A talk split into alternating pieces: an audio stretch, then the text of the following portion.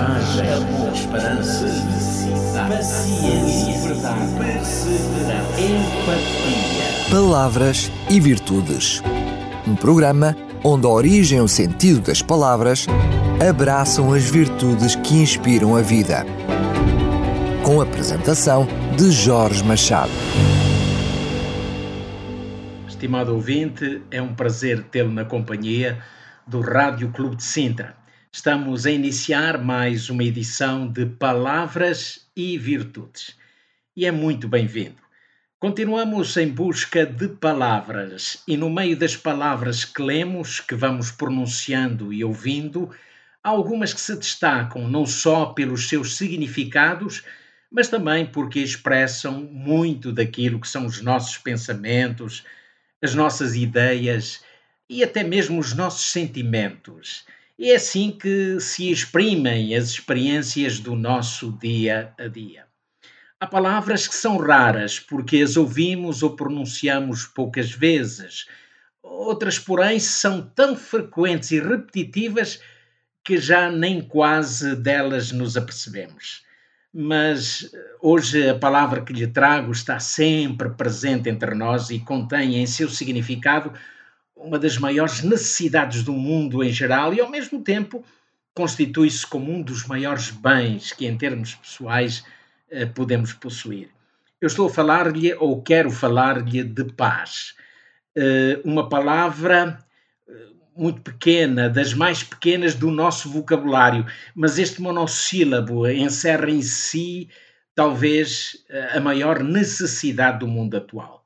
Mas o que é paz? A paz é geralmente definida como um estado de calma ou serenidade, uma ausência de perturbações e agitação. A palavra deriva do latim pax ou passem, e pode referir-se uh, à ausência de violência ou guerra. Eh, na língua hebraica, o termo que traduz a nossa palavra paz é shalom, e segundo os entendidos, o seu significado primário é estar seguro na mente e no corpo, ou então estar completo e tranquilo. No desígnio pessoal, paz representa um estado de espírito isento de ódio, de, de, desconfiança e, de um modo geral, estar isento de todos os sentimentos prejudiciais ou danosos. A paz é então um estado de equilíbrio e conciliação em nós mesmos e entre nós e os outros, onde o respeito é possível pela aceitação das diferenças e onde a tolerância e o diálogo são indispensáveis na resolução de divergências e tensões sociais. A paz é, assim, talvez o maior desejo de cada um de nós que convivemos eh, numa sociedade onde a violência se alastra com facilidade, fazendo com que essa paz pareça algo totalmente inatingível ou uma mera utopia.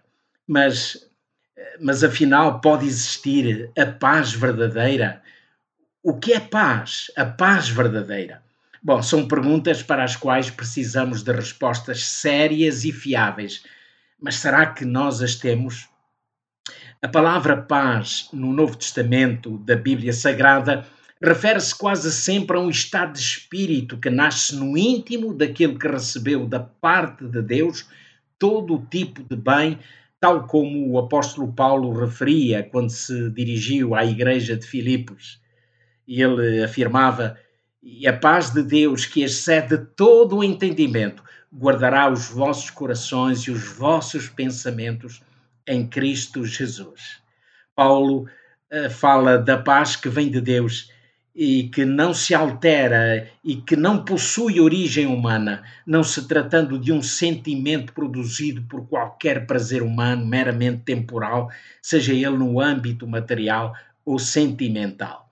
A paz que excede todo o entendimento não é qualquer tipo de paz superficial e passageira, mas é fruto e dom do próprio Deus, que, no dizer do apóstolo, atua como uma proteção para a mente e para o coração. E ele diz: Essa paz vos guardará. em várias das suas epístolas, o mesmo apóstolo apresenta a paz como uma concessão divina, ligada à inefável graça de Cristo.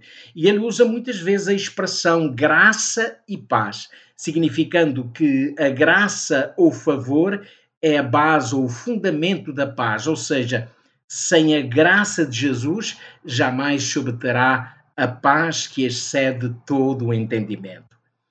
Jesus Cristo dirige-se à humanidade oferecendo a sua paz e refere que essa paz por ele oferecida eh, não é em nada semelhante à paz que o mundo oferece, pois não está fundamentada em qualquer prerrogativa humana, mas sim no favor ou graça de Deus que transforma o coração e liberta do medo.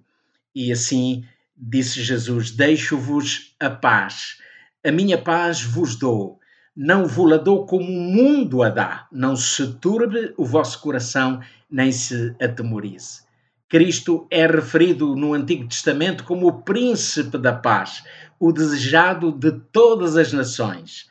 Os evangelhos apresentam-nos o ministério de Cristo como sendo um ministério de paz, não porque a sua vida terrena estivesse livre das grandes tribulações, mas porque, em meio a todas as adversidades, ele sempre manifestou a sua paz, libertando corações atemorizados, mentes perturbadas por conflitos interiores. Já bem próximo do fim do seu santo ministério, como que antevendo um futuro tumultuoso, Jesus Cristo dirige-se aos discípulos falando da paz permanente, da tal paz verdadeira que excede todo o entendimento. E Jesus dizia: Tenho-vos dito isto para que em mim tenhais paz. Eh, no mundo tereis aflições, mas tendo bom ânimo. Eu venci o mundo.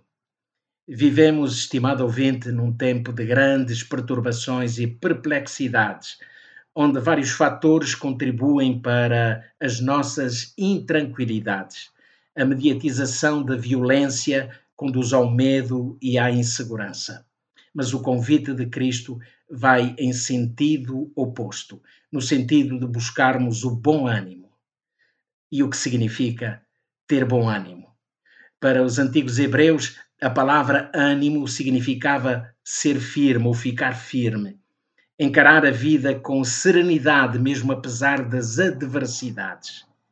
Enfim, ter bom ânimo significa nunca perder a esperança. O Evangelho de Jesus Cristo é o Evangelho de esperança.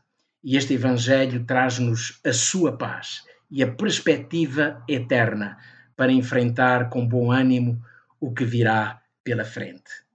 E é assim, estimado ouvinte, que hoje fico por aqui, mas prometo voltar em breve. Fique bem, fique na companhia da sua rádio, Rádio Clube de Sintra. O meu sincero abraço e até breve. Coragem, esperança paciência, verdade, perseverança, empatia. Palavras e virtudes. Um programa onde a origem e o sentido das palavras abraçam as virtudes que inspiram a vida.